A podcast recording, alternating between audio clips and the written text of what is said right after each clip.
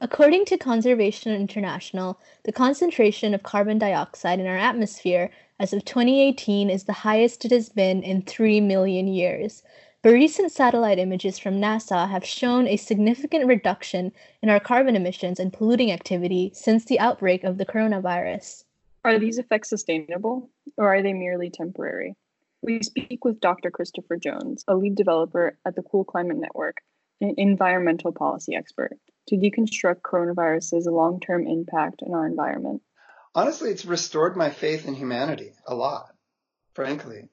Um, seeing people make all of these sacrifices, seeing governments shut down for the sake of saving lives, for the common good, um, that people can come together to anticipate this big problem, uh, uh, uh listen to science, and take these very drastic measures I would never have thought that was possible. I mean, economics tells you that people are not willing to make sacrifices for the common good, right? So, and here's like the whole country, the whole world is doing it.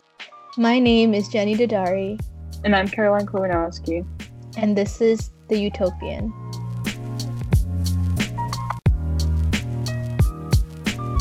We set sail on this new sea because there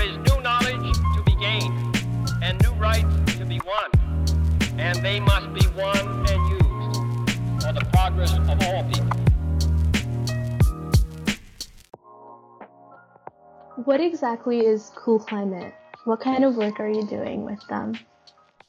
Yeah, so I direct this program called Cool Climate Network at UC Berkeley. It's a research consortium, and so we have uh, universities and non-governmental organizations, businesses, uh, that um, collectively um, pool our resources together to do research and software and programs uh, on carbon footprint analysis and opportunities to reduce carbon footprints. So for individuals and, and, and households, but also businesses and organizations and uh, community scale and policy. It's really important for all of us because we have all of these different spheres of influence, you know, in our peer groups and our place of work and, and public policy, and our work on all those uh, aspects of our influence on, on greenhouse gas emissions. So uh, we work uh, to develop like carbon footprint calculators.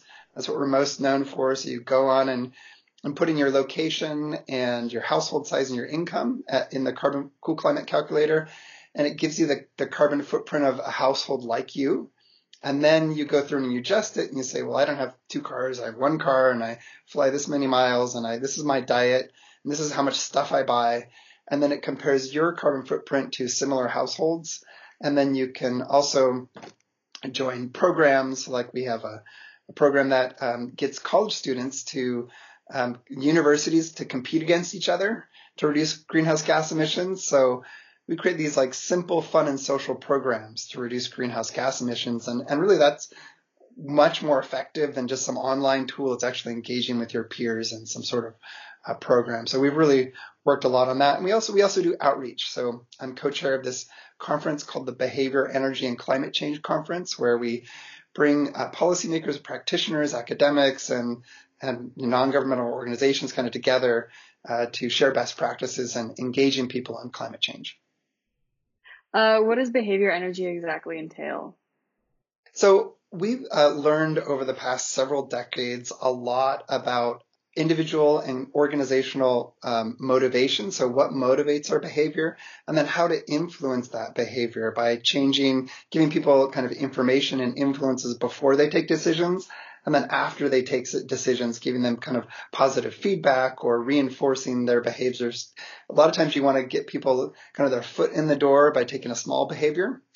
And then, you know, getting them to make that public, for example, uh, will kind of get, change the way often that they think about themselves and how they identify themselves with a particular issue. So just getting them to, you know, make a commitment and then, you know, tell the world that they're doing this, then you can kind of get them to level up and, and take bigger actions. And then when they take those actions, you want to give them positive feedback and you want to make, you know, engage, engage their peer networks. And there are so, so many ways that we can give people kind of reinforcing messages and also persuasive messaging and, and other techniques to motivate their behavior. Um, so, you know, we, we could change anyone's behavior, uh, you know, if you have the right right amount of resources and influence. Uh, the question is, how do we, um, with limited resources, change behavior on a massive scale? And I think this is really pretty interesting with the coronavirus, how we're seeing the entire world uh, change our behavior and, uh, you know, for this threat and kind of comparing that now to the climate crisis, which is going to be much more pervasive, is much more certain. Uh, it, it, threatens kind of our entire uh, civilization. And yet people are not reacting at the same level, but perhaps hopefully we're going to learn some lessons about how to influence behavior um, from, from this epidemic. So you're right. I mean, I'm sure that the coronavirus is changing the way that Cool Climate Network is framing their messaging about how to go about addressing something like climate change. We've seen that the coronavirus has had some positive impacts on the climate. For example, we've seen this floating around on Twitter and news sites that air quality has improved in places like China um, carbon footprint has significantly reduced because economic activity is decreasing. But hmm. it also doesn't seem realistic to expect something like this to be sustained because at the end of the day, when um, people are going back into the workforce and reintegrating into society, we might fall back into our old habits. So yeah. what are are there is there any discourse happening within Cool Climate Network or just the environmental science community about how to almost you know, leverage all of the changes that are happening right now to have a more effective approach to climate change when all of this is over. Well, that's perfectly stated. Yeah, um, I, I, completely agree that uh, you know once the economic downturn is over and the economy recovers, you know this is just going to be a short blip, kind of in, in history, at least in terms of the climate. Um, the climate is barely going to notice, in fact, this this uh, change uh, in emissions. We're still going to put a lot of emissions into the air this year, just going to be a little less than than we would have otherwise. And it's with climate change, it's all cumulative. cumulative. So the amount of uh, CO2 and, and, other greenhouse gases in the atmosphere is just going up. It's just going up a little less. So we're kind of maybe kicking the worst consequences of climate change down the road you know, a few months or something. But at the end of the day, what does it really matter uh, for climate change? It's a, a short, uh, short term, you know, little less uh, of warming than we otherwise would have had. So like, so the question, your question is then about how do we leverage this to, you know, change behavior, change policy, um, you know, reduce emissions of greenhouse gases in the future. Certainly a lot of people are talking about that but you know, not a lot really is coming of it. I think there's a lot of fear here that um, this is kind of shifting focus away from other problems like climate change. Uh, it could be an excuse to um, to deregulate, as um, the Trump administration is already giving power plants and other industries leeway in their reporting, and so kind of deregulating. We could also uh, also reduce climate investments, so it, it, you know, in clean technology. Also, the fossil fuel prices have come way down. So with cheap gasoline, you know, that really hurts the bottom line for buying an electric vehicle. A lot of the benefit of buying an electric vehicle is not having to pay gasoline, but when it's cheap, makes that little less uh, attractive. So there, um, while there's these short-term benefits, there's going to be, you know, also short-term challenges, and particularly for reducing emissions. So I, I, am I'm, I'm concerned. Um, you know, there's going to be some behaviors that'll get locked in, maybe like video conferencing and you know doing conferences in, in, like not in-person meetings that that could be working from home there's going to be a few things like that that that would positive outcomes but certainly going to be a lot of negative outcomes as well and it's who knows if if it'll be at the end of the day even worse or better because of of, of the coronavirus do you think our reaction as a government, as a, a planet to coronavirus is a warning to act on climate change now before it goes downhill mm-hmm. even more than it is, you know, yeah. currently?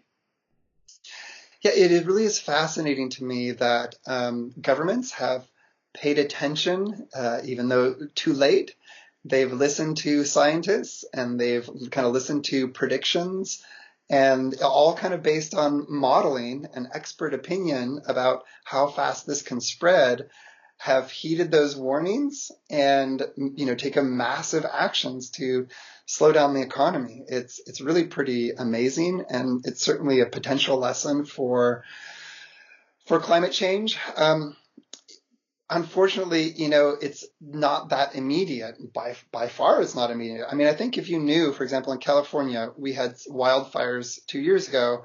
100 people died. I mean, it was just completely traumatic. It was, it was horrible event. We've seen Hurricane Katrina, maybe around the time you were born. Over a thousand people died in that event in Louisiana and across the South.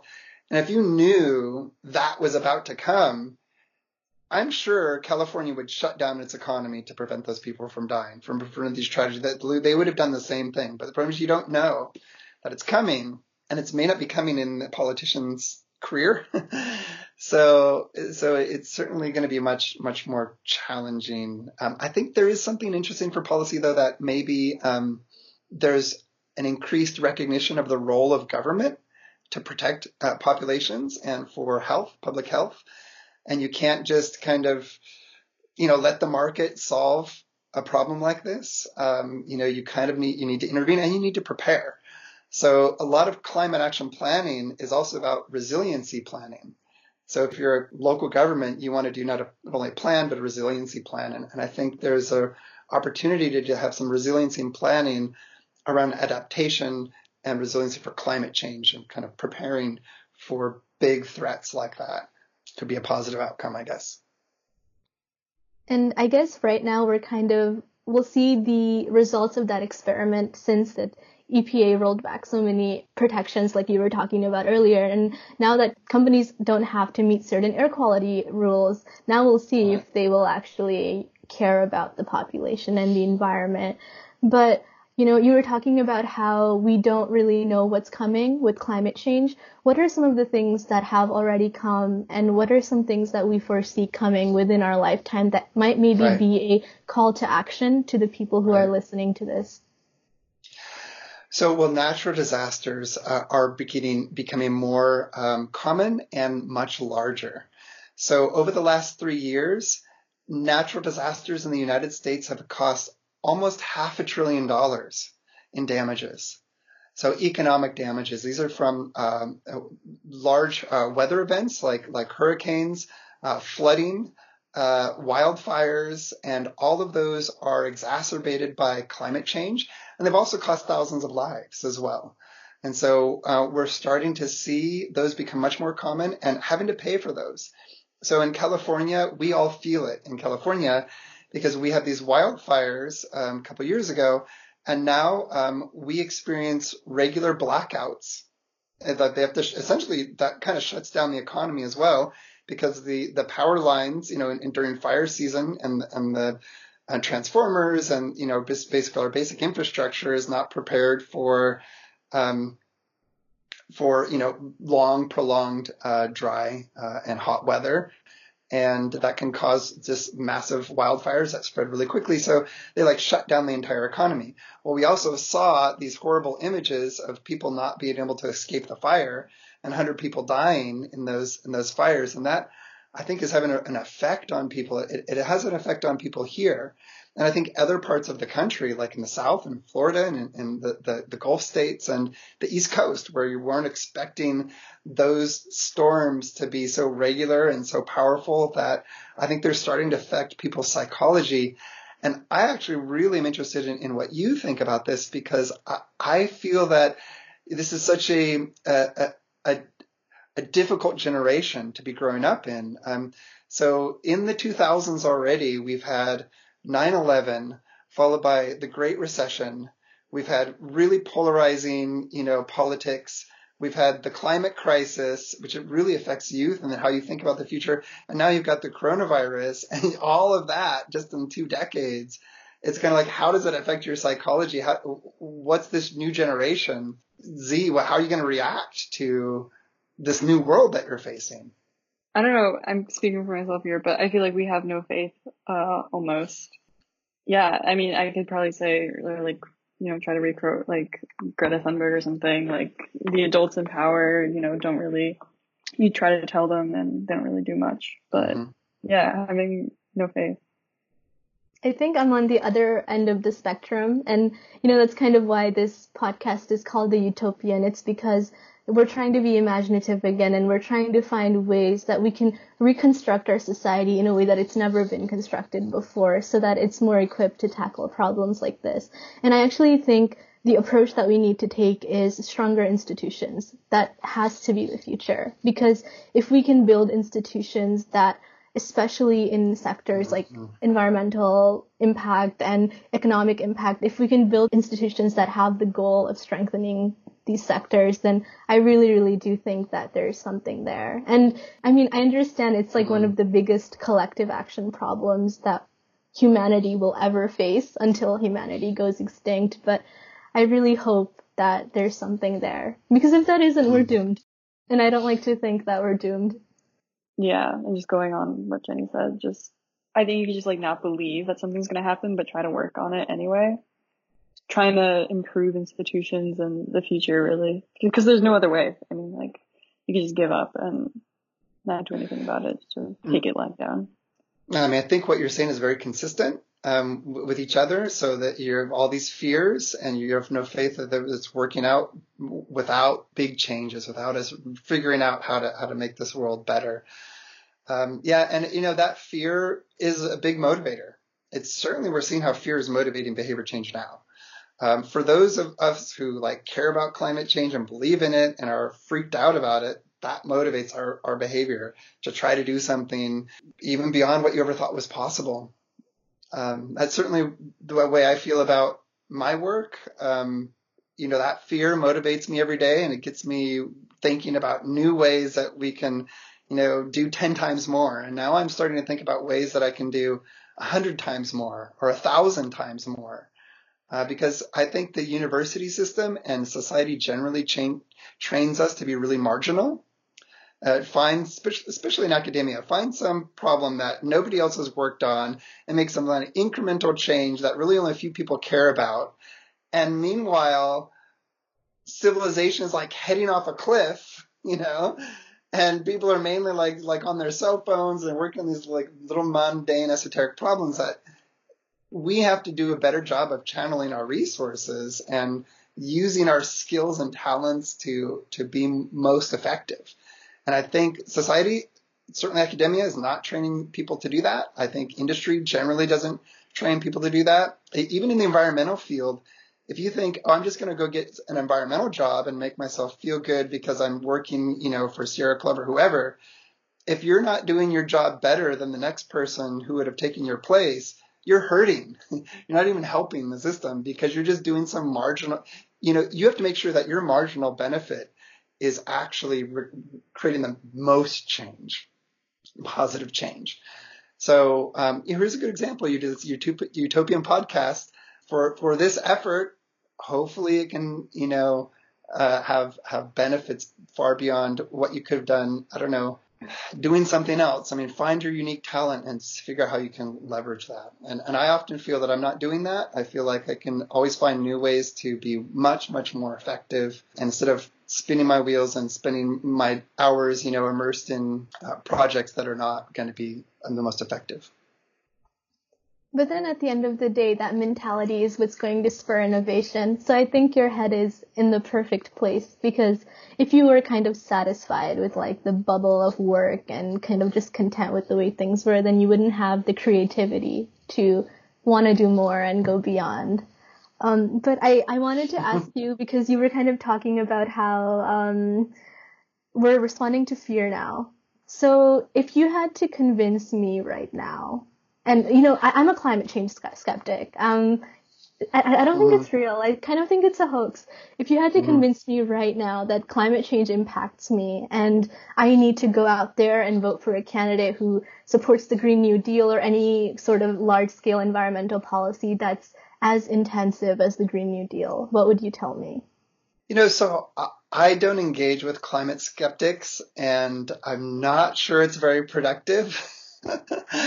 so, I mean, and I know you're just doing this, you know, that was a question of be provocative, and I, I love provocative questions, so it's great to do. Um, you know, I think we need to create kind of a wave of of support for climate solutions, and it's going to have like kind of a natural diffusion. And so you start with those really, really early adopters, and then that goes to like the early majority, and then that eventually becomes the majority, and then, you know, the vast majority, then the climate skeptics, they may never catch on. They may be like way on the very, very end of the technology. It's like the Luddites who don't even have a cell phone, even like a flip phone or something, because it's like you're never going to convince them, right? To even, right? So to use the new technology to have the new solutions. Um, what I do though think is when you're trying to speak to somebody maybe across the political spectrum who who um, maybe this this isn't their thing, you know, definitely find something to connect on. Uh, if you can connect on values, um, so understand what people's values are, understand what's important to them, uh, then you've got a good starting place. So, for example, there is very little correlation, and in fact, so those are who are highly educated, you might think, are more likely to maybe be, care about climate change. They do care about climate change, but their emissions are also higher. So income and education are both positively correlated with emissions. So those who have higher education, they tend to travel more, they tend to eat out more, tend to have, you know, go to go to restaurants, they tend to like go to entertainment services, they tend to express their social status through their consumption. Whereas somebody who might be, say, less educated, maybe have a lower income, they can really connect on their bottom line. So like saving money, not wasting, taking care of their family. And we find that climate skeptics actually have much lower carbon footprints than like the most active, you know, climate activist in many cases, just because they they don't want to throw money away and be be foolish and they're really smart about how they kind of spend their money and resourceful and you know so you can find ways to connect with people um, that are kind of about their lifestyle and um, oh also being vulnerable is very good, right? So with anybody, any to build trust with anybody, you have to be vulnerable. So the first thing to do is like admit your own weaknesses. You're much more likely to get people to admit their weaknesses. It's like when you're being confronted by a bully, they might be attacking you, and the first thing you do is just say, "Oh, I, I know my my shoes are ridiculous. I don't know why I wear those. Hey, that's a nice shirt you're wearing. Where'd you get that?" You know, I mean, you like kind of trying to flip it around so that you can kind of build common common ground. Um, it does take a lot of work, though. And that sort of goes back to behavior change, the work you sort of do, right? Well, that's right. I mean, there are a lot of ways that we know how, about human psychology and how it works and inter, interpersonal behavior. It's one good thing to know it. It's another thing, thing to be good at it, right? So you can be really good at influencing others without any kind of like theoretical background. So I, I know the theory. Uh, I, I, I try in our work to implement those best practices, but doesn't mean I'm always good at it. Do you think coronavirus is giving you new ways to think about how society reacts and the behavior change? And um, can you carry those lessons to climate change and the behavior change challenges there? I hope so. I mean, it's really early on. Um, it's definitely changed. Honestly, it's restored my faith in humanity a lot, frankly. Um, seeing people make all of these sacrifices, seeing governments shut down for the sake of saving lives, for the common good, um, that people can come together to anticipate this big problem, uh, uh, uh, listen to science, and take these very drastic measures. I would never have thought that was possible. I mean, economics tells you that people are not willing to make sacrifices for the common good, right? So, and here's like the whole country, the whole world is doing it. So it, it it really is helping to restore, in some sense, my my faith, faith in humanity and our, our ability to address these big problems. As a as an aspiring economist, I, I definitely think that much of the world is influenced by neoclassical economics, which says that you know um, the invisible hand rules the market and supply and demand regulate everything. But uh, we're here because we're trying to bring the human in economics. That's what's missing.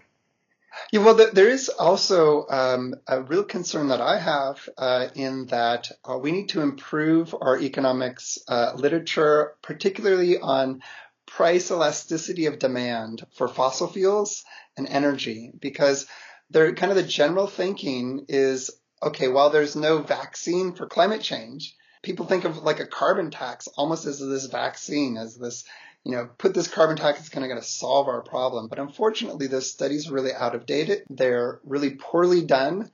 And when you really do good um, elasticity of demand study that shows what is the reaction that we can expect in the marketplace by a change in prices, it's actually much less reaction than the literature currently suggests.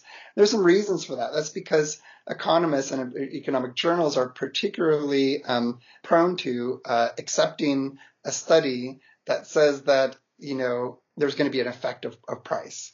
In fact, there's been some studies that have shown just like selection bias of studies that shown, hey, there wasn't an effective price, like don't even get um, accepted to the to be published. But it's not just that; it's that the studies are really poorly poorly done, and they um, could be really improved. They're very outdated. and using different data sets. So, for example, if you have in Europe, if you just look at the European case, if you were to double the price, say, of gasoline, you actually would see a, a pretty big effect because prices are already high. So if you go from $4 a gallon to $8 a gallon, you actually see a pretty good size reduction in emissions from, from vehicles.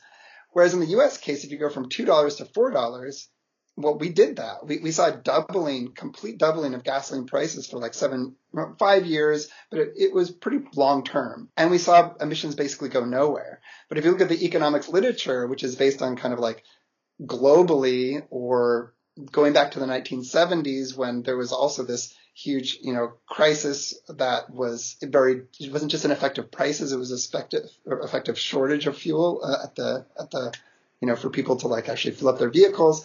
And so anyway, all these studies are showing, yeah, like gasoline, like prices matter. But actually, when you look at the most recent data, we find that it doesn't. So here's an example of using this outdated data, these really poor models, and to think we've got this solution, carbon tax, and it's going to change behavior when actually we need to do much more than that. We, we know that regulation works, um, that if you regulate power plant emissions and it's applied equitably across the country, that's, that's really reducing emissions. We know that if we make fuel economy standards that, that like set an even playing field, that's actually the best thing that's reduced emissions besides changing the switch away from coal, those two things have been like the biggest levers that have driven down emissions. But that's been due in part to regulation. So we have to use regulation, we have to use markets, and we have to use behavior and technology, innovation and technology. All of those are big levers, and we can't kind of put too much faith in one uh, over another. But certainly, price affects behavior, but you can use um, other influences to affect behavior as well. How do we convince policymakers then to go for regulation uh, rather than primarily regu- regulation, other than other um, routes? Like you mentioned technology, and that's very right. you know um, it's best to you know get rid of the problem at source. But um, right, how do we just switch over to regulation, or how do we convince people and policymakers? So I think we need very good science. The science needs to be updated, and then we need to uh, get um, coordinated efforts among you know advocacy groups to uh, focus the science and to the right policymakers and, and make that change. Like if you want to leverage you as an individual and your power, focus on policy, focusing on making good data available to advocacy groups, and then making those advocacy groups get that to the policymakers to create change. Um, that's your best route to making change. I've been giving these talks lately about 20 underappreciated problems where people can make a huge impact. I'm talking like 10, 100, 1,000 times more impact than they're going to make in their career. And they almost all uh, revolve around um, data science, information, and channeling that to improving policy. Uh, because if you've got a policy that is you know, that could be the most effective route, right? But if you've got all this bad information that's supporting the wrong policies, you can be often counterproductive. So we really need to work on finding what those big levers are.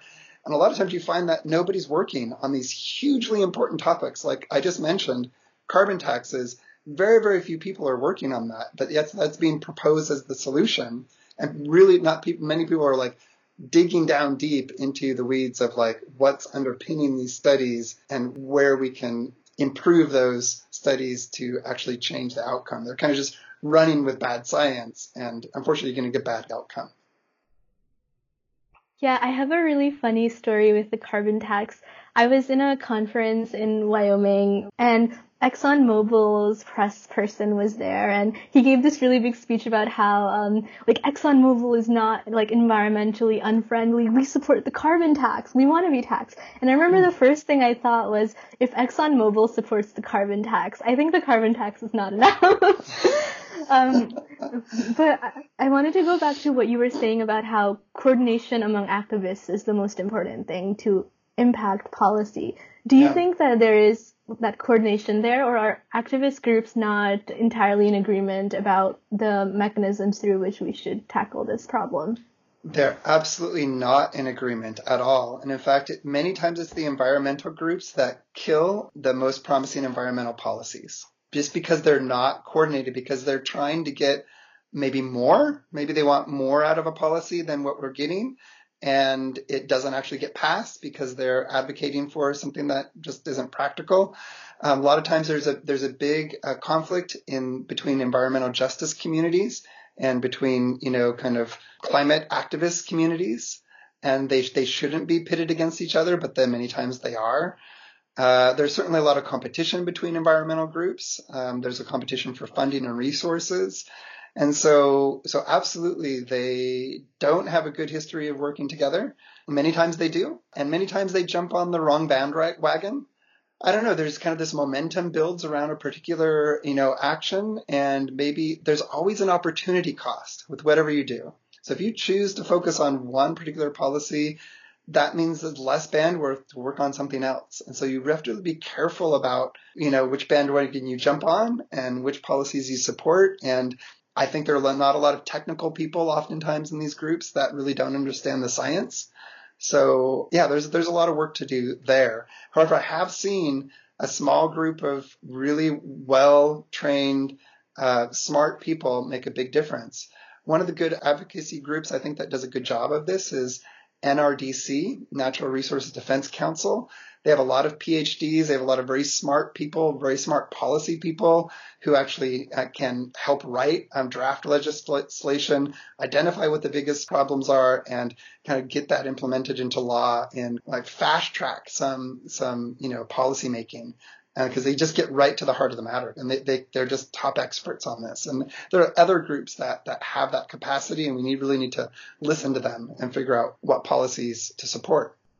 Um, a couple of weeks ago, we spoke to um, a climate activist, and she sort of argued that if extreme action isn't taken, nothing really really will be done. And you know, she made the point that government has known about climate change since I think 79, 1979, and yet we, you know, the EPA was formed, but we still haven't faced climate change head on. Do you believe that we should take, you know, incremental measures or you know, something big must be done. I think something big must be done. I, I absolutely agree with that. I think that incremental measures are not going to happen fast enough, and you certainly need uh, big comprehensive policy.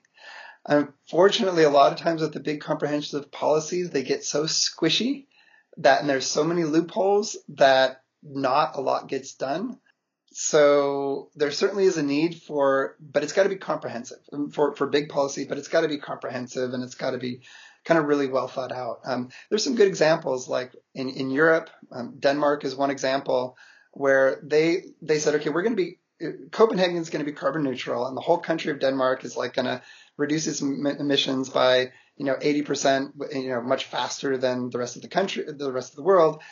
And the way they did this is they said, well, what is technically feasible. Like they did a, a study that looked at all of their industry. This is this is exactly how we're going to do it.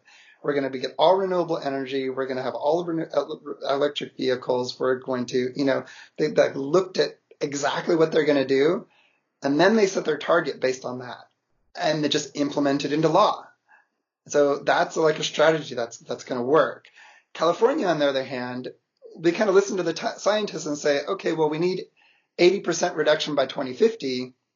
And in order to do that, we kind of by 2030, we've got to get 40% reduction at 5% per year. So we're just going to set our target at 40% reduction. without knowing how we're going to get there. Like they did some studies of saying like they didn't do it that way. They said, what would it take to get 40% reduction? And they just tweaked the levers down. Like we're going to have 50% electric vehicles by then or whatever. You know, it's like that's not achievable, right? So um, we have to kind of do like smart planning and it's going to be fully comprehensive and it's going to be backed up by law. So when we are kind of talking about this idea of feasibility, technical feasibility and smart planning, what are some policies that maybe you're putting on the table or you yeah. think is really significant that's being put on the table that's going to work and it's the future? Thank you for asking that. Okay, I'll give you one. Uh, feebates. So everybody likes rebates, right? A rebate, like you're going to buy an electric vehicle and you're going to get $7,500 from Fed. You might get $2,000 from the state. And you're like, great, that's a rebate. I love a rebate. Well, a, a rebate is a tax on everybody else. And you get the financial benefit, but it tends to be regressive. So rich people who buy the electric cars, they get the money to buy a technology to drive down the, the cost eventually, right? But that's regressive. Low income people end up paying the rich people to buy the electric cars. And uh, it's also a, a cost. A feebate, on the other hand, says, okay, you're going to buy an, an SUV. Great if you're going to buy an SUV that has more power and that gets less fuel economy, that takes that you know has more emissions, then you're going to pay five thousand dollars extra. And that if you get the SUV that has less emissions, whether it's electric or not, you get a five thousand dollar check. And you can both get the SUV that you that that you want, but you're just going to have to pay more if you want want the more polluting and pay less if you get less polluting. It totally offsets itself it's not a tax on anybody. It has double the impact, twice the benefit at no cost to, to society, to government, right? So this is a way more effective way than a, a rebate. And now you might say, oh, but everybody likes a rebate and nobody likes a fee, right? But it's just nobody likes a tax either, and that's what a rebate is. A rebate is a tax. So um, we need to find that. That's a wonderful way that you can do this across all technologies. You could you could do it for appliances and any energy using or any carbon producing technology. Unfortunately, there's been some bad examples of how it's been put into practice. So it was it was proposed in California in 2010 a feebate for vehicles, but unfortunately they did it the wrong way. They didn't listen to the scientists. Rocky Mountain Institute produced this long report that said exactly how to do a feebate program. And you do it across vehicle classes. Like I said, you want to buy an SUV? Great. You get the hybrid version, it's cheaper because you're getting the rebate. And you want to do this high powerful one, it's more expensive. But what, the, what in California, they proposed it not across classes. So they proposed it that all low emission vehicles, like these little small cars, they get all the rebates and all the SUVs and the trucks, they have to pay the fees. And so it doesn't increase innovation in the vehicle classes. What you want is SUVs, a mid-sized car, whatever you want, you increase more innovation within that vehicle class because you know you use an incentive to produce the low low emissions vehicles. Also, of course, the the big um, industry uh, car companies said, well, we don't make any money on the small cars. We just sell the small cars so we can, you know, eventually get you to buy the big car. and whereas that's one where we make all our money. So it just, it didn't make good business sense. It didn't make good sense for innovation. And eventually it got killed by the car companies because actually it was poorly designed. But I, I love the idea of feebates. Uh, I think they could be really powerful, uh, way more effective than rebates and even more effective than, way more effective than carbon pricing. Here's the thing with carbon pricing. You double the price of fossil fuel, which we saw, emissions from vehicles go almost nowhere. They went, they did go down by 10% after the Great Recession. Vehicle miles travel went down by 10% of fuel. But we also, prior to that, had a, almost a doubling of fuel prices and, and vehicle travel went nowhere, right? So you're taxing the wrong thing if you're thinking about a carbon tax. Whereas you don't even have to tax the vehicles. You just put a feebate, which is revenue neutral, costs nothing. You get you, and, and you, what you're doing is you're taxing the thing that has choice. That's the thing about fossil fuels. That's why it's inelastic. If you, if you got to drive to work, the price of gasoline goes up. You just drive to work, right? Um, you, you know, you don't have a lot of choice there, but when you go to make that vehicle, I can get the cheaper one that has less emissions, or I can get the more expensive one that has more emissions. Right there, you have choice, and that increases choice in the marketplace. So it's it's good economics. You're pricing the the thing that has a lot of flexibility, and um, you're making a huge instantaneous impact that's locking in that uh, benefit as long as you own that vehicle. And you could also do it on used vehicles. It's just good economics. Unfortunately, in reality, all the bad economic policies are the ones that, that get uh, are of choice or the one that people are jumping behind. They're jumping behind really the, the wrong solutions. And I'm seeing that in the environmental community. People jumping on carbon car, carbon taxes, people jumping on, on rebates and incentives, and it's all misapplied economics, unfortunately. Just to clarify, so it would be like a progressive system. So the more environmentally friendly you are, the higher of a check you get, and it's not some sort of flat fee. That's one of my questions. And then I guess building off of that, would it be facilitated by the EPA? And then building off of that, how far would it go? Would it go as far as air travel? Yeah, as taking the last one, absolutely. Air travel should should be a fee. You could do a fee based program on air travel. So so the more costly flight or the more costly the more costly environmentally seat on a plane could pay a fee, and those who are on the low carbon option could get a rebate. Um, the EPA certainly has to be involved. Um, government agencies have to be involved in in setting the thresholds and then uh, moving those thresholds down over time. And so there's there it's not totally free of government uh, intervention for sure, but it's not like a tax that everybody pays. You take a small portion of the revenue and you you you allocate it to to the regulate regulatory part. It sets it also sets an even playing field for the entire industry because they're all governed by the same by the same economics, right? And, and that's really important. Part of regulation is setting the level playing field. And then in terms of like uh, behavior, like if you're more environmentally friendly, you get a, a, a different size check. I mean, you kind of could do that. I think extend this not just to technologies, but to individuals. Um, I know there's a lot of interest in kind of a, a carbon tax that gives people benefits, um, maybe differently based on their income or perhaps how they use their energy or something else like that. However, I, I think really doing this at the technology, at the point of technology, is, is the best way to lock in the behaviors rather than trying to uh, measure, you know, individual behavior or outcomes, which tends to be kind of impractical and the ways that you can kind of slip out of that. Just to clarify, mm-hmm. so you're trying to affect the supply side of things, not the demand side of things. Well, no, it affects the demand side because it gives uh, a price signal at the point of sale. So you've got a choice between two electric vehicles. The hybrid vehicle, instead of being more expensive is actually cheaper because you're getting a rebate. And the non-hybrid vehicle is actually more expensive. So you can choose the non-hybrid if you want. Maybe it has more power or some other features that you, or it's bigger or something like that. But um, so you're, you're, you're influencing demand by price uh, directly at the point of sale. You can also influence behavior, for example, uh, by driving, having insurance paid on how many miles you drive. Now, it kind of is that way already. Like you're supposed to say how many miles you drive, but it barely changes the price of your insurance if you drive more miles. What it should just be is almost like a linear, you pay linearly based on how many miles you drive. And that um, is more equitable. Um, those who drive more should pay more. They should pay, and they pay more for roads. They're certainly paying more. They should pay, pay more for climate change, infrastructure. And so just that once you get a price signal on, on actual people's behavior like that, um, then that, that can be effective. Um, of course, you have that for energy. People that use more energy, we used to have a, a tiered system. We're kind of getting away from that. Um, unfortunately, it's it's a it's it's a huge problem for the solar industry and for efficiency overall.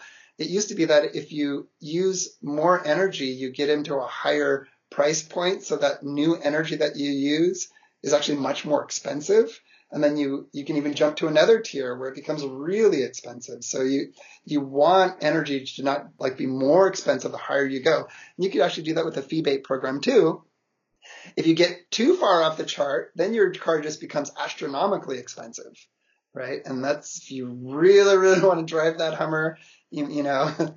I guess you could, but you got to pay $100,000 extra for it or whatever. What else can we put a feebate on? Um, like not only cars and airplanes or uh, what else is realistically feasible? And also, um, why hasn't this feebate concept caught on really? Because I feel like we talk more about the carbon tax rather right. than like a feebate. Right. Well, um, there's just a little bit of interesting history there. Um, so it was designed mainly around motor vehicles, and in fact, um, about the same time that these were being discussed, we also started to ramp up regulation on fuel economy standards, and the auto industry kind of got behind that. And that works. That also works really, really well. If you can have fuel economy standards that are stringent enough and just ramped up over time, look, that works really well too. Um, you can actually do both in concert and to get even double the effect. But, you know, having both regulation on fuel economy and, you know, allowing feebates was just kind of like too much for the industry to accept. Now, where, um, because fuel economy standards are being rolled back, um, this is actually a good time for states like California to say, well, of course, we can still regulate our emissions in California, but otherwhere, elsewhere, uh, because we have a waiver to do that.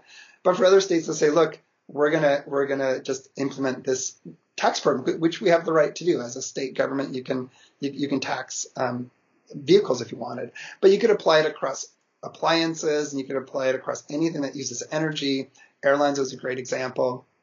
You could technically do it on other industries, but it would be much harder because you have this measurement problem. Like you have to go out to every like if you want to do milk, you know, there's like uh, dairy manure management practices that could be implemented by some dairy farmers, and they should, you know, get a credit for that. And if they have bad practices, then they should, you know, pay more for it. But in, then you've got all this regulatory and measurement and certification, you know, barriers, and that that just is, is much harder to do. People can get around them. So you can kind of apply it, but then you just have all of these kind of market barriers. I think that would make it much more less practical than kind of energy consuming uh, uh, appliances. So earlier you said you wanted to talk about more um, when we were talking about the fee based program. You said you wanted to talk about uh, more strategies like that. You can talk about those okay. now. well, I mean, actually, like pay as you go insurance is, was one of them. That was another strategy that kind of works like that. Um, I think another good opportunity is voluntary carbon offsets. So um, we wrote this paper years ago that can put the carbon price on anything at point of sale. So what you do is you you just have okay, we can't tell the difference between two types of milk, but we know that milk on average has uh, about two kilograms of CO2 per dollar of milk, something like that. Or you could actually do it per unit of milk um, in in physical units. So all milk gets charged this particular carbon price. Cereal gets charged another, and meat of different classes gets charged another price. And you can kind of like when you go to the point of sale, say, okay, well, here's the th- here's my my list of items, and here's the carbon price. And uh, what you could do is you could say a retailer who links up its accounting system that way can either pay for everybody's carbon offsets, carbon neutral shopping, shop at Whole Foods, it's carbon neutral they could do that if they wanted. Or you could have a carbon neutral shopping day. Be like, okay, we have found a sponsor. Everything you buy today today is going to be carbon neutral. Have like a big event where people people kind of look at that. So there, I think there are ways that you can influence. Um, you know, have more money. Basically, it's a way to, to get money to allocate to projects that can have a good chance of offsetting emissions. Um, now, there's a lot of uh, challenges with carbon offsets. Um, a lot of times they're they're not real and lead to as real of reductions as people would like. It's kind of like this risk assessment of you know giving more money to this industry to bring down prices, and maybe that's going to have more people buy them. And it's not exactly clear that it's totally offsetting greenhouse gas emissions, but um, they are. It is an effective solution, and ultimately we have to go carbon neutral and the only way to go carbon neutral is by investing like in reforestation and uh, you know carbon capture and sequestration and other technologies and usually that's about taking money and giving it to somebody who can do that and so um, i think we have to start thinking about how ways to like take your own carbon footprint and offset it i pay $30 a month and it offsets my carbon footprint, and I do it in this really personally meaningful way. So I give money to a cook stove project in Rwanda that is helping families, uh, particularly women, get low cost cook stoves that are reducing their fuel consumption, that's reducing greenhouse gas emissions. It's dramatically improving the air quality for, for their children and for their family. And it's giving them more money that they can spend on education and other things. It's a wonderful project I'd love to just donate to directly. It also happens via carbon offset. So I can, by $30 a month, kind of be carbon neutral and also supporting these wonderful projects around the world. To get more people to do that, um, I think it, it is feasible to do. Um, how is that specific program you mentioned carbon um an a carbon offset? Because uh, it takes you know energy and fuel, I guess, to take these sto- get deliver these stoves even to families or women. And how do they how do they calculate these things? Also, how does the carbon? Maybe I misunderstood this. The carbon in milk affect you know say us on a global scale yeah, so the way that particular carbon offset works, and there's a whole, um, there's organizations that certify them. One of them is called the Gold Standard. And if people are really interested in carbon offsets, I recommend you go look at the Gold Standard and how they do their certification. And there are other certification programs. That particular one, what it does is it's just kind of a market incentive. And so what they do is they give the money not directly to the woman to buy her cook stove, if, if you did that, that would be very effective. Say, here's a cook stove, and then she buys less coal, and that saves greenhouse gas emissions. It'd be pretty clear what the benefits were. You could just calculate that. But the way they do it instead is they say, okay, cook stoves generally cost, you know, $50. We're going to make them now because of my carbon offsets. They're going to take all that money from the carbon offsets and now they're going to sell them for $30. Because they're selling them for $30, they're getting way more people to buy them. That's a price point, you know, because maybe the households spend hundreds of dollars a year on fuel. They spend a $30 cook stove. It pays for itself in a couple months and then it's much more attractive to them. And now we're disseminating those all across the, the country because they're so cost effective now and people just want to get them. And that's using markets in your favor. And they're, they're reducing emissions because people use less fuel and the, the fuel is associated with emissions. The, the milk is one that's important because uh, so milk and uh, and and beef and uh, in particular uh, has a lot of emissions from methane and also from nitrous oxide. So that's from the the food that the cattle are eating is grown uh, using a lot of fertilizer and other inputs, and that fertilizer produces nitrous oxide, which is very has a really high global warming signal. So um, so both the, the feed and the feedlot and the methane that the cows produce has very high global warming potential. The methane is produced anaerobically, so the cows digest their food through bacteria in their gut. Instead of producing CO2, it produces CH4, which is, has a very high global warming potential. And it mostly comes out of burps, in fact, not at the other end. And so so, so you can, while you can manage the manure, the cows are still burping up that, that CH4. And in fact, um, there's some studies that show that grass-fed beef is actually worse for the climate because, as perverse as this sound, because the cows live longer if you feed them grass, and that's much longer producing methane uh, than if you're in a feedlot and then they fatten them up really quickly and then they, they slaughter them younger. And so um, you know, all, kind of all these perverse effects, right? But but basically, cattle are in the U.S. like the three biggest contributors to greenhouse gas emissions are essentially cars, coal, and cows. And so cows are a big one. Uh, so reducing the amount of meat and dairy you consume it can be an effective way uh, to reduce your emissions. Also, of course, uh, Americans in general, we throw away about 25% of the food we buy, and we eat about 25% more calories than we need. So there, there's uh, the biggest benefit is actually just reducing waste. Um, and the next big thing you can do is, is, is shift to a plant-based diet, which is which is certainly uh, much a, a lot healthier for you overall. So, as you were talking, I picked up on two things that really stuck out to me. So, you mentioned that we should shop at Whole Foods because it's um, carbon neutral generally if they did that. I, I didn't mean to imply oh. that. No, oh, they are not. Oh. They're they are not doing that. They could do it, but they don't.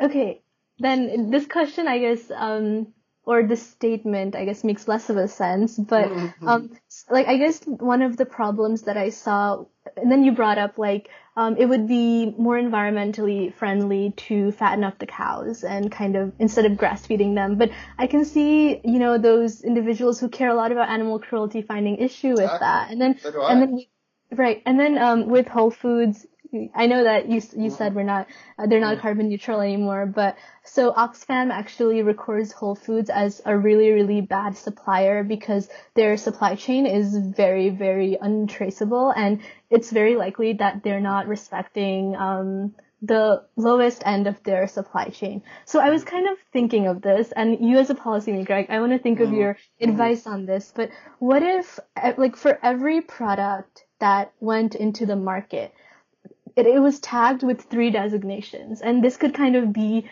like helping us work toward a world that's more fair. But the three designations are primarily um, animal cruelty, fair trade, and climate respect. So we basically tag these every product that goes in the market. We give them a like a grade for those three criterias. Do you think that something like that could be the future? Because sometimes I wonder if an asymmetry of information in the end of like the person who's consuming the good is the problem. Because, you know, when I go to Whole Foods or I go to Key Food, I pick up a milk and I don't really know where it came from and, you know, it looks cheap and I'll buy it. But do you think that if there was something like that, that brought information at the point of purchase, we could have really, really significant impact? Well, that, that's been a, a dream of environmentalists for a long time, and people who work in the life cycle assessment community in particular have been like, looking at that. Um, it is it's been talked about kind of like the holy grail of of kind of like consumer advocacy uh, or maybe a dream, but it is a bit of a pipe dream, unfortunately. I and when you look start looking at the science of it, you find that there's so much uncertainty that the margin of error between competing products is going to be generally larger than the difference between the two products. So if you you know you can come up with a number, but if you want to be scientific about this, you have to come up with a range and not a single value. And then when you start comparing like Coke versus Pepsi or two competing products, the margin of error is going to be so high that you're just not going to be able to tell the difference between the two. Uh, and unfortunately, that is really the reality. Um, you should, in fact, just give all soda the same label or all milk kind of the same label. It's it's not good as uh, generally. Like oat milk is better, right, or whatever it happens to be. Uh, and if you start want to compare competing products, then you really get into uh, certification has a very high cost, and you also start um, looking at you know the large organizations that are able to pay for that certification start to outcompete the smaller producers who can't pay for that certification. Even organic runs into this problem where, you know, the best produce I get at my market is not certified organic. It's, it's, it's better than organic, but they don't have, uh, they don't pay for the certification. So I think there's just a lot of challenges in actually being able to adequately and accurately certify even one metric like carbon, much less um, three metrics or, or more, which would certainly be better. But that's why it's like the holy grail. I don't think it's something you're ever going to find. I don't think it's everything that's actually feasible unless it's on a voluntary basis. Basis, but then it's like asymmetric, as you mentioned. Not everybody's going to be doing it the same way, and so is that is is that better, or it could be a source of greenwashing, for example. Just kind of like a follow up.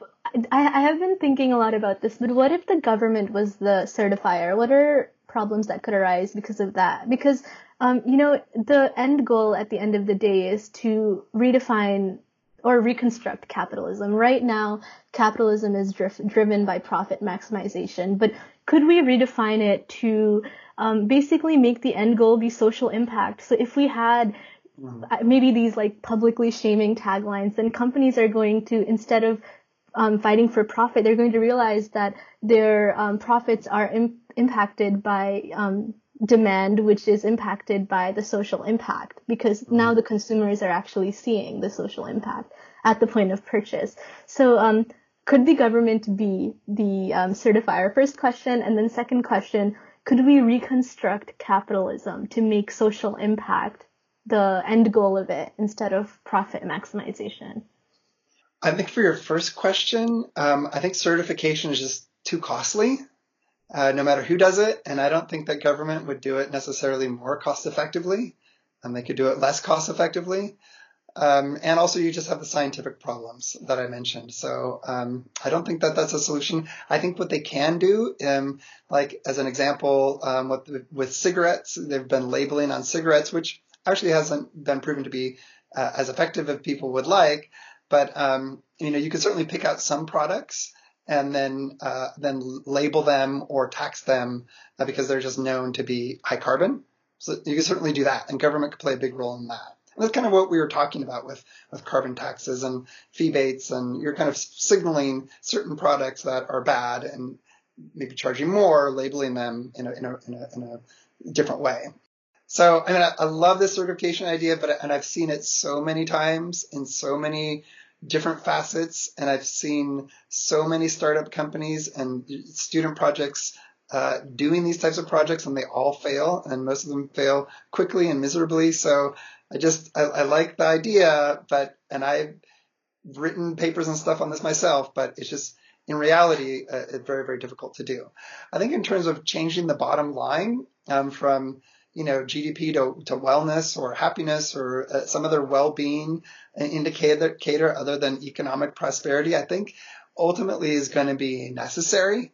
I, I think that economics uh, will start people will start to realize that um, GDP cannot grow infinitely. Um, in fact, we're starting to see uh, GDP slow down across the world. And I've, I've looked at the data. I haven't published it, but um, you can look at just look at um, annual growth. Global GDP has been slowing down for some time.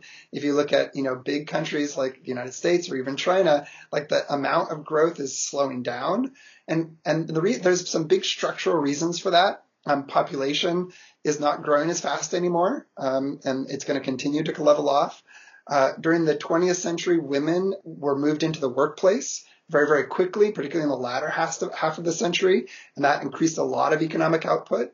Also, at the same time, uh, people moved from rural to urban areas, uh, and that in- dramatically increased uh, economic output and well-being. So all those demographic factors have, were, are kind of like uh, slowing down. We've kind of like already shifted the workforce as much as we can into you know productivity and production and we're starting to see a slowdown a big slowdown in in in growth and we can't rely on growth anymore to you know build well-being. And in fact that growth has been accompanied by dramatic increases in, in, in well-being uh, throughout the world. And there's been certainly some benefit a big benefit to having you know this economic development. Of course it's come with a big price and those those prices, those costs have been pushed out into the future. We're gonna those costs we're gonna start to see increase as uh, GDP decreases. And so I, I think uh, once we start feeling the effects of of climate change and environmental degradation, and we see economic progress kind of slow down, I think people will start to realize that that hey, the cost of inaction is actually much greater than the cost of action. This is why all, the only reason why anybody cares about climate change mitigation who understands this realize that the the benefits far outweigh the costs, or the cost of inaction far outweigh the cost of action, right? So I think once people start realizing that it's way more effective to look at well-being of the planet, then countries and policymakers will will start taking that into consideration. It's, it's kind of hard to see here in this country, um, but I think in other countries they have looked at other metrics yeah, you do do run into a quantification problem though. A dollar is just really easy to measure, right? A dollar is a dollar or whatever currency it's in. How do you measure? You know, you have to take a survey of people's well-being or happiness or or health or you know, has to be an index made up of several different indicators and which um, of those variables do you weigh more than than another? And it depends on, on what your values are and what you think is more important. Is public health more important? Is you know uh, getting um, is equity more important? Is education? Is you know, gender rights? Is you know um, whatever it happens to be that you care about? They're all important, uh, but how do you weigh them in terms of creating an index that everyone can agree on? And if you ask any individual, they're going to weight those things differently. And so it's not just like a dollar. That's really easy. Dollar is a dollar. Some indicator of well-being, a progress indicator. There's lots of well-being progress indicators out there, and nobody can kind of really agree upon which is like the, the best one uh, to use. Caroline, what are your thoughts on that? Because I would probably argue that it's wages and public health. Because so if the environment is good, public health will be good. And then if wages are high, that means economically everyone's well off.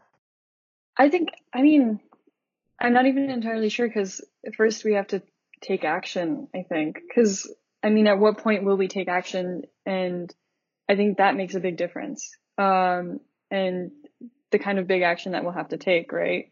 Whether it'll have to be dramatic and sudden or um, even what public health would be like at that certain point, whether it be five or 10 or, you know, 20 years down the line. And, you know, yeah, I'm not, I'm not even sure. Yeah, big action is important. I think one thing with, with workers, um, is that if you, you pay people more, they spend more and consume more and pollute more too, right? So, um, it's certainly not not advocating that we have an economic downturn to solve climate change. I don't think that's a that's, that's a solution. I think one thing that it, I, I, like about focusing on workers, um, there's a couple of things. One is that clean energy uh, has more workers um, per dollar than dirty energy overall. So if you really want to focus on workers, workforce development, really clean tech solutions are a great way to do that. Other thing to, is that um, the more money we allocate to uh, lower income households, there's more of a multiplier effect. So I'm actually kind of really astounded by the um, stimulus package that they um, put a cap and a, a, decreasing threshold. Like so, it's like uh, seventy-five thousand dollars. You start to lose your benefits, and if you make hundred thousand dollars, you get zero. And that means more money is going to lower income people, which is exactly how you want to stimulate the economy. Because if a low income person has a thousand dollar check, they're going to spend a thousand dollars. If you give a high income person a thousand dollar check, they'll probably just put it in their bank or like buy stock options or something else, right? So, um, uh, if you, the best way to stimulate the economy is actually through food stamps. You know, food stamps have like a multiplier effect that is far greater than almost anything else that's been studied because they will spend it. They, they will put that money, that the money will go back into the economy. And then that local market, it's not just a big super chain or whatever, they will probably, the owners of that will then respend that money again in the community and then just gets respent in a low income community and just keeps, you know, um, multiplying. And that's really what you want to do is like, I think a focus on workers and a focus on kind of stimulating the base. You could call it middle class, but but really improving our. I think we have a huge problem in this country of um, leaving people behind. Uh, we're leaving them behind technologically, academically, um, socially, uh, economically, and their health. We're leaving them behind um, in terms of getting the health care. And I, and I think that's really going to come back to bite us in this country. And we're, we're already seeing uh, that inequality is really ultimately going to drag us down. And, and we really need to support uh, that part of the economy. It's just good economics. Um, if we can get that workforce trained, doing things that are better for the planet and that they can really stimulate the economy, I think it's a, it's a good part of the Green Deal that we should focus on. Um, I was hoping we could go back to a certification on organics because I've read some articles that sort of suggests that there's no really scientific consensus about organic, organic versus GMO. And there's also no real consensus about, you know, their environmental impacts, uh, individually because like with organics, you need to plant more and, you know, because you don't have the same yield always. Yeah, exactly. Um, so why choose organic or why do you personally choose organic? That's a, it's a great point. I, have actually never heard um, someone your age spit that back to me because I feel like I'm always the one telling people that there's not a consensus on organics and climate change, exactly for the question you mentioned of yield. And it really varies from product to product. Um, and some product types are better than others. Um, you know, the inputs to production is another big one. You know, fertilizers, if you over fertilize, you're going to have a lot of nitrous oxide, as we mentioned, uh, but there's a lot of inputs to big commercial organic production as well. And so, yeah, there's just not a lot of clear scientific evidence on, on climate and organics, but there's a lot of other reasons to buy organics, particularly for health, for the safety of workers, just because you don't like pesticides overall, even though organics have their own organic pesticides. But um, I just think it's it's supporting farmers are trying to do the right thing. And uh, I certainly there's like the list of, of products that you never want to buy, you know, that aren't organic. Um, and there's a list of products that you can buy that if they're not organic, it's fine. And also, I wouldn't focus on that particular certification. Uh, you know, like as I mentioned at my farmer's market, I buy from the strawberries down at the local, like on the corner outside of town. They don't have a certification, but I know them and their strawberries are grown right there and they don't, you know, they're better than organic. So I don't think you should make all your decisions based on climate change. Um, you know, I, I think think about again, your most value is what you can do in this world to make this world a better place. And your personal impact is is part of the story. You you you want to do that to be true to yourself and to you know be a good model for the rest of the world and to kind of live in balance and harmony. Uh, but I think where you're going to make your real impact is what you do in this world through your work and through your impact in your peers and, and policy and, and your influence in the world. And that's that's the thing that it's really important to think about. What's the future of public transportation like? Because I feel like that is the future. Well, you know, um, a better word for public transportation is mass transit. Uh, and the reason is because it really requires a mass of population to be effective. So public transit, transit is really good in urban core settings where you have that high density. And yeah, if you live in an urban core, you don't need a car. That's a wonderful solution. But you don't want to like take these lessons from urban centers and try to apply them to the suburb where they're not as effective or just not effective at all. Um, in fact, they can have the all, the uh, the opposite uh, effect that you want, an unintended consequence, by extending the lines out into the suburbs of the transit system, you're encouraging sprawl. Uh, because, you know, even for commute, it's less than like, it's about 15% of total driving. I think it was 17%, somewhere around there is, is your, your commute to work. So if you could, even if you could make people make them commute by public transit by extending those lines out, they're going to make them a lot easier to live out in those suburbs where 87% of their driving actually takes place and the distances are much longer and then they still need a car. So I think public transit has a role. It's an important solution for dense urban areas. However, 50% of the population lives in suburbs. Another 20% lives in rural areas. And so for 70% of the population, it really uh, is not effective uh, for the most part unless you can find some alternatives that you might call public transportation like having e-scooters and you know shared mobility micro mobility options. And you know you certainly don't want to call uber and lyft public transit. Um, there are mobility options shared mobility but they're just in, in, they're actually increasing mobility. They're increasing vehicular mobility. So you know making those electric and clean renewable would be important um, you just really have to. Um, here's the I think the most important lesson of my work is that the solutions vary from one location to another and from one household or, or household type to another. That some solutions are really great for some cities and really not good solutions for other cities and other locations or for other household types. And so it's really important to understand kind of what the biggest opportunities are as individuals, as organizations and businesses, as communities, and to get good information and good ways to motivate people to understand and to take those actions that are going to be most effective. So, what can the average person who's isolated at home right now because of the, the pandemic, what can they do regarding the climate? Well, you know, just by staying at home, they're they're already probably doing it. Um, you know, they're they're not traveling a lot. Um, they're I mean, I think it's important to support your uh, your community who may be suffering. Um, so you know, get the takeout from your restaurants. Um, support those restaurants that are trying to stay in business.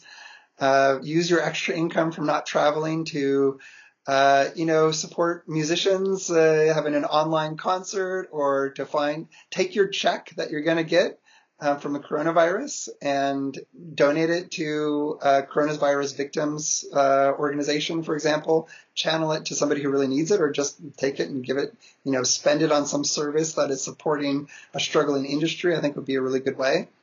you know, I personally um, have been spending a lot of time in my garden and I'm growing vegetables. And I never thought I'd be growing vegetables. I never thought I'd have time to grow vegetables or really the motivation. And now I've got this huge vegetable garden. Um, and those are pretty much zero carbon, right? Um, you know, they're just water and my energy. So uh, water has a little bit of emissions, but really start to think about how you can make an impact in the world to make the world a better place. You know, we who knows what's going to happen after this, but hopefully we'll think about ways that we can make the world a better place, and that could mean any number of things. It depends on each individual and, and what their capacity and interests and motivations and talents and opportunities are.